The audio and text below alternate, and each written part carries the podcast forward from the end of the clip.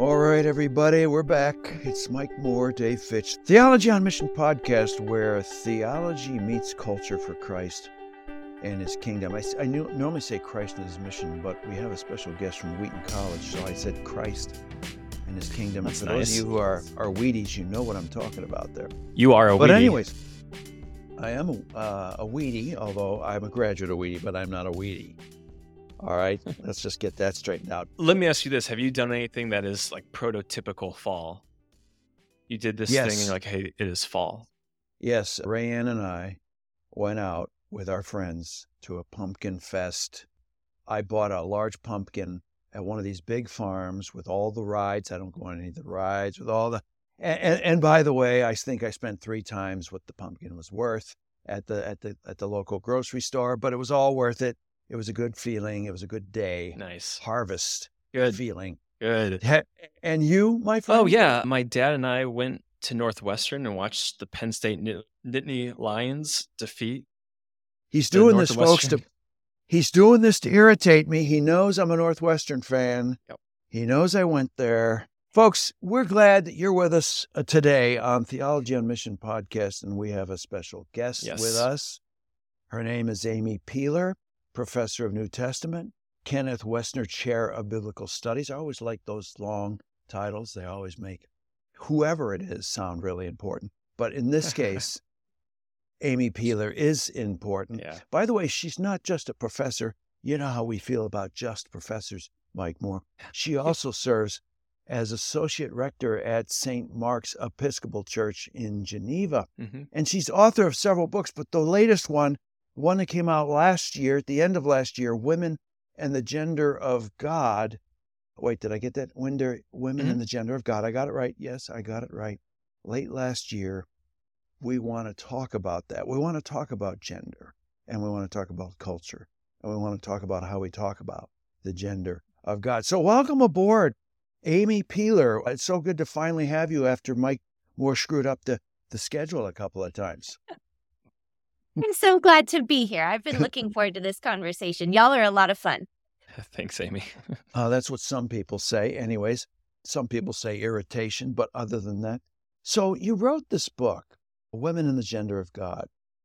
And I don't know, what I always ask doctoral candidates at Northern Seminary and elsewhere, what's the thesis you're getting at here? What is the thesis? Come on. Lay it on me. What's the thesis? And I want it in the first chapter, by the way. I don't want it buried. What's the thesis of Women and the Gender of God? You know, I actually think I put the thesis in the first sentence. God values women. And there's a lot more that we could say about that, and that's why you need several hundred more pages to develop it. But that's really the goal that I wanted to achieve. That's the truth that I wanted readers to comprehend. And maybe you would say, well, everybody already knows that, so why do you need to say it? In fact, some of my critics have said just that. This is so obvious. Why write a book about it? Hmm. But as someone who has been in theological education for my adult life and in the church for my entire life, there's a lot of examples of men and women who aren't totally sure that Christianity is good for women. And so I think the need was very present, and it was my great joy and delight to extricate that truth that God actually does value women. And then maybe the sub-thesis is that I do that work by paying attention to Mary, uh, who stands uh, as a necessary piece of God's plan for salvation. Yes, yes. Just riffing off your your comment there. And, and I must admit, this is a failure or a fault that I fall into quite often. But I sometimes feel like the evangelical conversation is like what a lot of us were talking about thirty years ago. Maybe, maybe if I was a little younger, and I am old, Mike, but I'm not this old, maybe I'd say fifty, sixty years ago. And, and I'm thinking to myself, oh, gee, can we please move on? Mm. Well, speak into that. Tell Fitch why you have to be a little more, what would be patient and a little more caring and a little more of a night. And, and it was, speak into that for me a little yeah. bit. Yeah. No, that's a great point. And I think it matters where you're situated. I think in culture, there has been even a pendulum swing in which we might need to pay attention to men, right? So much data has come out about young men struggling with mental health and where's their place in the world. I do think the Barbie movie this summer and the incredible attention that it got gave us an indication of where broader culture is having that conversation. But the church may not be exactly where the culture is. And the church, of course, is massive. What part of the church are you talking about? Mm-hmm. So in some sense, you all might be located at a place where this conversation is no longer necessary. Although I ended up having lots of fruitful conversations with Northern students when I got to teach this summer. So I think that's an, on an individual basis. But at Wheaton, I mean, one of the major motivating factors is that I see a lot of conservative-ish evangelicals, or at least that's the background of which they've come. And this is a live question. And so I think depending on the pocket where you exist, it is more and less necessary to address this issue. Moreover, I think this is such a massive question of how we think about God, how we think about our relationship with God as gendered beings, that it takes a lot of contribution. I don't think that there's been, I mean, there's excellent stuff written, and I have directed my students to superb works for years. But I think what I'm trying to do here with raising up Mary, asking questions about John, God's gender, hadn't precisely been done before. And the need is so pressing that it takes many hands to contribute to this work. Mm. So that's yes. a few of the answers that motivated me to keep going through that's the process. Great. That that that is helpful. I have to remember, like I remember reading Rachel Held Evans fifteen years ago, and I'm going, really? Are we talking about this? This is something most of us, I'm talking about us, whatever that means.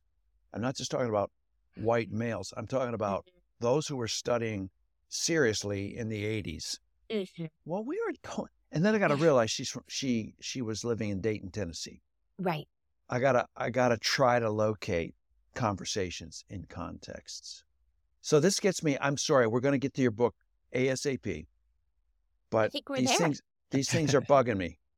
What about? All right, speaking of this for me, because sometimes I feel like places like Northern Seminary, but other places that are dealing with the issues that you're dealing with in this book. I I feel like we're gathering women together to study and understand their importance and their mutuality in the kingdom of God and their place in ministry alongside men. And and yet sometimes I feel like we end, we end up shaping women in particular to be angry. We spend five years being, how do we take down the S B C? Or how do we take down John Piper? And like, and, and, and I feel like, oh my God, if this is all we're doing, I'm afraid we're not going to engage the world for Christ and his kingdom. Can you can, help me out here? Because these are the anxieties I have sometimes uh, in this, in this whole issue. Yes, no, that is vitally important. I think if we create or instill within ourselves a bitterness we're fighting against, we're defined by what we're not, that is absolutely not sustainable. And so I'm very grateful that my own journey through the church, through the academy, has been, up until the release of this book, I've been relatively unscathed. And so in God's goodness, God's provision, I recognize that's not everyone's story, but I was able to enter into spaces and conversations without a chip on my shoulder, like I just didn't have wounds. And so I could speak from this place of, this is good news, this is joy. I think that allowed the tone of the book to be quite open-handed. You don't have to agree with me. Here's some things to consider.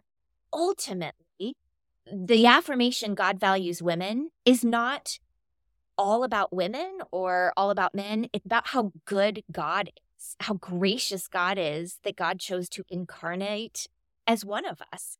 And so I think keeping our eyes on God's goodness allows us to proceed and advocate for justice and for a redress where there is imbalance in such a way that is not mean and bitter, because you're never going to convince anyone by beating them over the head, but you might opened the eyes of your interlocutors to a different way of approaching things when you speak with a deep conviction of God is good. Yes. Yeah. That is helpful. It's good. Uh, I'm sorry, Mike, I haven't given you much, but I just got to have a follow-up. Okay, so so I have this conversation with Nijay Gupta at Northern mm. Seminary, or or sometimes Beth Felker Jones, and I yeah. say, oh, come on, do we have to have the I'm angry at the S B C thing all over again? And they have to remind old old man Fitch, people have to process, people have to unwind their wounds. There's a lot of women yeah. who are sorting through all that yeah. stuff. They need that space. Can you speak into that a little bit, Amy, especially to old man Fitch, who gets a little grumpy? Oh, do we have to be angry at the S B C one more time? Speak into that for us. Yeah, I think another piece of that is not only what you've just named, and I have as well, people's journeys are all over the map, and so you have to really respect where someone is coming from. But these entities continue to be quite influential, both numbers-wise, right? There's still a lot of people who are part of the S B C. And and I should say, too, you know, being at an institution that often gets named at the news, I recognize that things are always more complicated on the ground than the stories that we get. Yeah. I the last podcast I did was with an S B C school. So there are variations in the S B C, and, you know, pe- some people are open to having conversations, some are not. So it's complicated. Yes. But there's still a significant influence. T G C is another organization that I think does some good things, and some things I have strongly disagreed with and done so publicly. I'm, I'm not embarrassed to say that. It wields significant influence in yes. huge swaths. And so if we imagine, and, and another thing, Dave, is I think not everyone is called to this work. Right, I often have this conversation, especially with women scholars, growing women scholars. Like, you may want to do something that has nothing to do with gender. That really was my scholarly life for the first decade. I was writing on Hebrews. Hebrews says nothing about gender whatsoever. And so pursue that if you want. Some of us feel a particular call to enter into this conversation, but not everyone has to, because it's live for so many people. Yeah. Not everyone, but for so many. Such... So, and if we can do it in such a way that, you know, calling T G C to its better angels, which I've aimed to do in some ways, both privately and publicly, what a win that would be. Um, mm-hmm. That may not happen, but I think we should try. Yeah. Amen. T G C, folks, for those of you who don't know, the Gospel Coalition. S B C, for those of you who don't know, Southern Baptist Convention. Mike, did you, you were trying to get in on this conversation, and I was, I was doing... Never mind. I was being I, yeah, some... Yep. Yeah. Yep. You're, you're fine, Dave. I want to pull on a thread from your book, if we could go back to that. You mentioned in your book you do a lot of work on Mary, which for evangelicals can be pretty scary, a little disruptive. We don't really have a category for Mary. Can you speak a little more about how it falls in line with some Catholic thought and maybe where it might yeah. depart? Sure, sure. And I should say... Scott McKnight was an early adopter. That's right. right. His his book, The Real Mary, was incredibly helpful for me, and even some personal conversations in which he said, you know, I tried to get people more interested in Mary.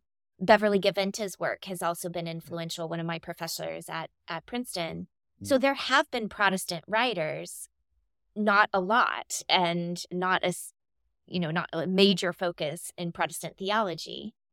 So I tried to learn a great deal from Catholic thinkers, from Orthodox thinkers. That was maybe one reason this book took so long, is that I needed to read as widely and deeply as as possible in places that aren't my normal field of research. And so what I appreciated learning is both the respect that they show for Mary. I learned a lot about, especially in Catholic thought, the typologies.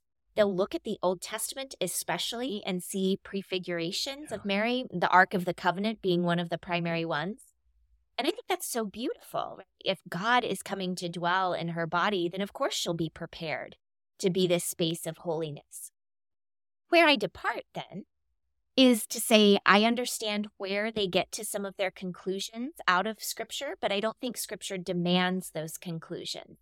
So I've become even, even more convinced that I don't think holding to her sinlessness is necessary, or is it really beneficial? Nor would I hold to her bodily assumption that she was taken and is seated. And I try to lay out just a little bit of how I think some of those things could be problematic. So as I've written on Mary, as I, I teach a class on Mary here at Wheaton with my very good friend who's an art historian, we always say that every time we teach the class, we appreciate more our Catholic and Orthodox brothers and sisters and their contribution, and we feel more grounded as Protestants. Mm. Yeah. And I think that's a really lovely thing. Again, that's kind of a confident teachability. I want to keep learning, but I have a greater sense of who I am and how I fit within the mm. Christian fold. Mm. Yeah. Mm-hmm. It it sounds like uh, these two really important streams are coming together in your book, uh, upholding Mary and then also the incarnation. And that Absolutely. Kind of folds together your, your mm-hmm. argument. Can you say more on that? Yes. So the pathway to this book was quite a long one. It actually started with this question, how do we speak about God well? We have all this masculine language for God. What do we do with that? And then my friend Matt Milliner, whom I mentioned, kind of said, you should think about Mary. This is a really worthy thing since you talk about family in the New Testament. Kind of investigated her. And what I didn't realize is that over the period of many years, these two bodies of research were kind of coming together. How do we talk about God? What do we do with Mary? And they're really centered on the incarnation. Yeah. And so the Sunday school answer is the answer to my book. It's all about Jesus.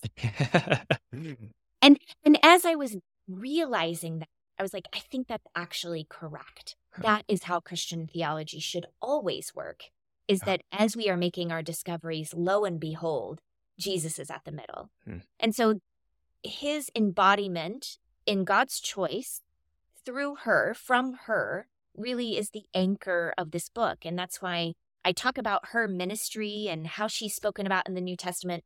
I wrestle with how do we think about the first person of the Trinity. But probably the key chapter is on the maleness of our Savior. Jesus is male. It's attested everywhere. I don't disagree with that. But there's something distinct about him. And, and the virginal conception, think should make a great difference in how we consider our Savior. And so that really is an anchor in the middle. And everything then is processed through the incarnation. And this is how we know how to talk about God. Uh, now, again, I spent eight years at Princeton, so I'm very Bartian. Yeah, that's right. In ways that I don't realize, right? So this is a very Bartian, how do we know anything about God, Jesus? But that does seem correct to me as an exegete. I mean, maybe I'm influenced in ways I don't realize. But we only know how to speak of God, yes, because of Scripture, but Scripture is pointing to Christ. And so Christ gives us the language to know who God is and how to speak. And then Christ gives us our own identities and how we're caught up into God's story. Hmm. So it's all incarnation, yeah. actually. Certainly, Mike Moore and I always like us some some Bart. In, That's right. In every episode. So, yeah, so these are some of your central themes, which are wonderful, how the virgin birth incarnation plays into the unique maleness gender of Jesus, and a whole bunch of other good stuff here. Uh, uh, now, I, but I want to get down to uh, an issue we all grapple with. I just grappled with it in a new book I got coming out in uh, January, uh, except I, I only grappled with it in a paragraph, one paragraph. How? Because, because uh, at the Northern Seminary Doctorate in Contextual Theology, we're always talking about language and discourse and how, how language shapes our views of reality, how language actually ensconces us in in issues of power and discourses of power. And so so to to to call God Father, to use masculine pronouns about God and Jesus is a real issue here.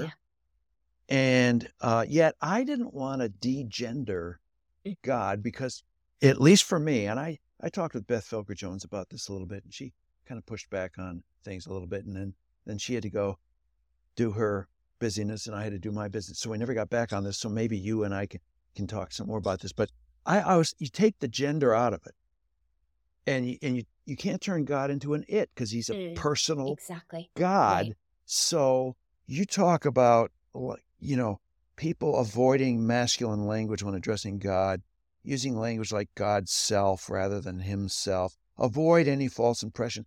And, and to me, those solutions aren't really helpful. They don't get, so, so what's your, what's your diagnosis, and how do you help us get through this thing we got to deal with? And I don't, I don't know that I'm fully settled. I've definitely moved farther down this path of thinking, but I'm still processing. So I'll kind of share both pieces of that.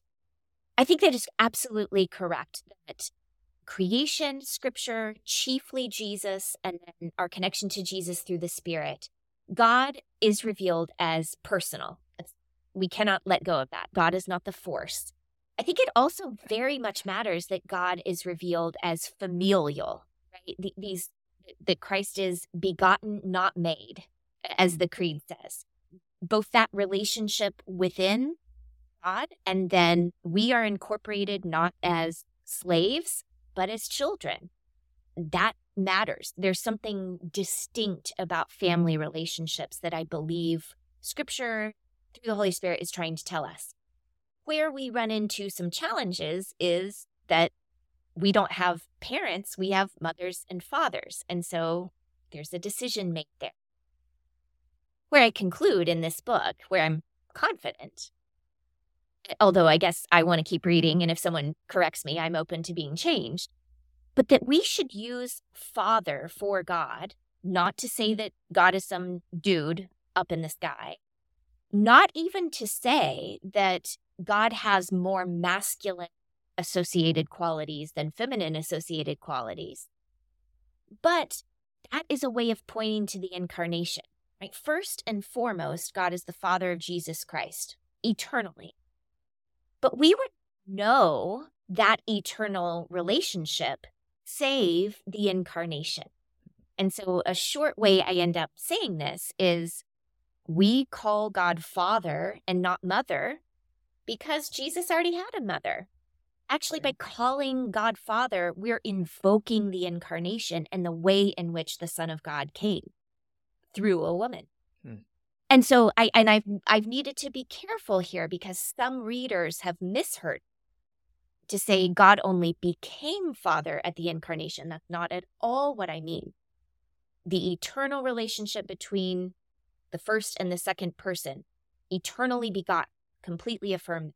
But actually, much of Christian tradition, the fathers and beyond, will say there's nothing particularly masculine or male about the begettingness of the second person. We could say parent and child. We use masculine because that is how the process happened in the incarnation. Mm-hmm. So when I fully, always happy to call God Father, that for me calls forward the whole story of salvation. Mm-hmm. Now, pronouns, I think, are challenging.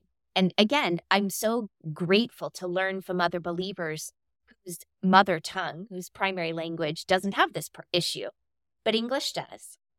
And so there are instances in which I will use a, pro- a masculine pronoun for God, especially in a section of Scripture that is focused on Jesus. And so, now, definitely masculine pronouns for Jesus, because as I said earlier, he's male. But but if I can say a masculine pronoun for God, know that the Son is the reflection of the Father, and his maleness doesn't mean that men are closer to God than women. Again, there's a lot of work there. But there's also ways, and I was trained this way at Princeton, that I did use God's self. I don't think that's always wrong or bad. I think it depends often on what community I'm in. If there's a community that has a tendency to misimagine the first person of the Trinity as some dude in the sky, then I might go to non-gendered pronouns. But if I'm in a place that needs familiarity with the dominant language of Scripture, I might use masculine pronouns and talk about how that points to Jesus and Jesus's inclusion of all people. So it is complicated territory. Actually, I'm going through the copy edits of, or the page proofs of a commentary I wrote on Hebrews this week.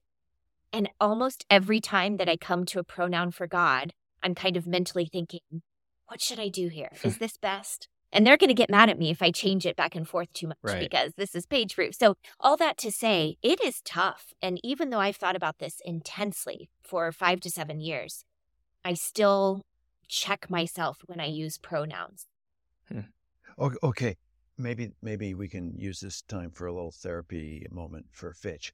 Okay, so I I decided to capitalize anytime I used a masculine pronoun for God. And I said I'm signifying, I'm not mm. using it in a way that's helpful, which indicates that God has a male body and, mm-hmm. and et cetera. This is using it in a gendered, uh, giving a respect to his personal nature, especially the interpersonal nature within yes. the Trinity.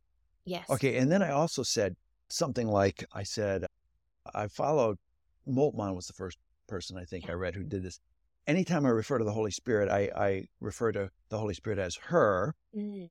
And I said, that indicates the interrelationship between the three persons. And I was kind of, I kind of messed around with that as my solution. You got any, do, do you like what Moltmann did by, by saying the Holy Spirit is feminine? And and be and you can just tell me that's a pile of crap if you want. It's it's okay. Well, I certainly wouldn't say it's a pile of crap. I I think um, I I don't know that I love all of the ways that Moltmann did it, but I recognize that there are some portions of Christianity that for a long time have used a feminine pronoun for the Holy Spirit. So that is an older tradition that I still need to do some work investigating. Here's where I don't like it, and I don't think this is what you're doing. But sometimes, and I don't even think Moltmann is, is totally guilty of this, but some more kind of lazy appropriations of this is like, oh, you know, let's sprinkle in a little femininity, and let's do that with the Holy Spirit. But actually, that's just assuming what I'm doing so much work to unsettle. Mm. Oh, well, that God the Father is male and that Jesus is male, like all other males. So we need a little balance. So let's right. put a little feminine in there with the Holy Spirit. That is like already you're so far down the wrong path that I wouldn't support it in that way. But th- there is, awesome. if if male and female are made in God's image, it, it, based on Beth's work, like we will all be gendered beings in eternity. We got to keep thinking about this, but we can't do it in kind of a casual way. I think my number one transgression, if any way we assume that God the Father, God the first person of the Trinity, is male or masculine, we're in the wrong place. Hmm. Yes. That's good. All right. Well, well, that's that's just the start of a long conversation. And that was great, by the way. And it got me thinking about a lot of things. Now, unfortunately, our, our podcast isn't possible to have a, a much longer conversation than we're on right now. So I'd like to close with, with this question. Okay, it, in your bio, you are um, a uh, rector at Saint Mark's Episcopal Church. Okay, so, and by the way, if you can't answer this and if, if it's going to get you in trouble with anyone, don't answer it. Okay, but I, as a, I, I've kind of got an Anabaptist thing going in my life, and I, And I kind of am always calling evangelicals to say, look, we don't need your senior pastor-itis anymore. Let's use other words. Let's get rid of the hierarchy, rid of the patriarchy entirely. Go on. Let's get rid of it. So anyways, and, and that doesn't usually go over well anyways, but my point is you're in an Episcopalian church. There's, it's it's got a long history, of course, the Church of England. And it's got patriarchy built in. It's got all these robes and everything, and it's got this, this and that. Okay, how do you deal with that as a woman uh, uh, rector? And yeah. and and because I think women should bring that stuff down. It should call us into dismantling all that. But anyways, just comments, closing comments to this unbelievable podcast with Doctor Amy Peeler. Well, you know, I willingly chose this, right? I. I, I moved out of Baptist to become an Episcopalian. So whenever I, I have I have taken this on full acceptance as an adult. I was in my early thirties when I became an Episcopalian. Structure can be bad, but a structure can also be a beautiful way to serve. I tend to think about it like we're all different parts of the body. I just happen to be a part of the body that has resources and time to study scripture. I in no way see myself as above my congregants. Most of my congregants are older than I am. They're more well-established in their field, brilliant people. I, I who can, how could I boss them around? Never. I come each week and say, I love the Word of God. Can I share with you what I've discovered? And I'm just one part of the body. So I don't see that as a top-down kind of approach. But as you advance in the ranks, actually, the bishop would be the greatest servant of all. Now, that doesn't always work out in real life because humans are broken, but I think you can aim for that. And it can be a healthy and a beautiful thing. Hmm. And I'm married to an artist. And so the whole like robes and art and beautiful music, yeah. He has convinced me that beauty is a way of serving God. That's great. Okay, we're, we'll we'll end with that. And, and you know, uh, Robert Weber, Wheaton College's Robert Weber, that became yes. Northern Seminary's Robert Weber, that taught me all about liturgy, et cetera, et cetera. I never got over, though, the patriarchy built into the long systems of high church. So with that ending comment, thanks to Amy Peeler for being so gracious to be with us yes. for this thirty-some minutes. It's been a pure delight. May God bless you, your ministry, your teaching at Saint Mark's as well. And we look forward to having you again on campus at, at Northern yeah. Seminary sometime, because yeah. we, you were, you were a hit. We said, well, they were wonderful students, and I and I should say this is not a plug for my book, but I feel like thirty minutes we've only scratched the surface, and maybe I've done more to confuse people than help them. My book has a lot of footnotes, but it's not impossible to read, and so if I've piqued the interest of anyone who's listening. You can see a much better explanation if you go read a few paragraphs in the book or listen to it. It it might be nice to travel in the car with you. Hey, nice. Amen to that. And and by the way, that's our goal here. We confuse people enough to give them some interest in actually getting unconfused that's right. buying the book. That's right. Excellent. Excellent. All right, folks. Well, it's been great to be with you again. Episode, whatever it is, season, whatever it is. Mm-hmm. We're glad to be with you. Uh, if you have time, give us a review, a positive one uh, or a negative one. We can handle the negative, can't we, Mike Moore? Yeah, yeah, I think so. Yeah, we can handle the negative. And uh, we uh, are so looking forward to having you with us the next time. We're doing eight episodes per tranche, they say, and we look to see you next week. Until then, it's over and out. Mike Moore and Dave Fitch.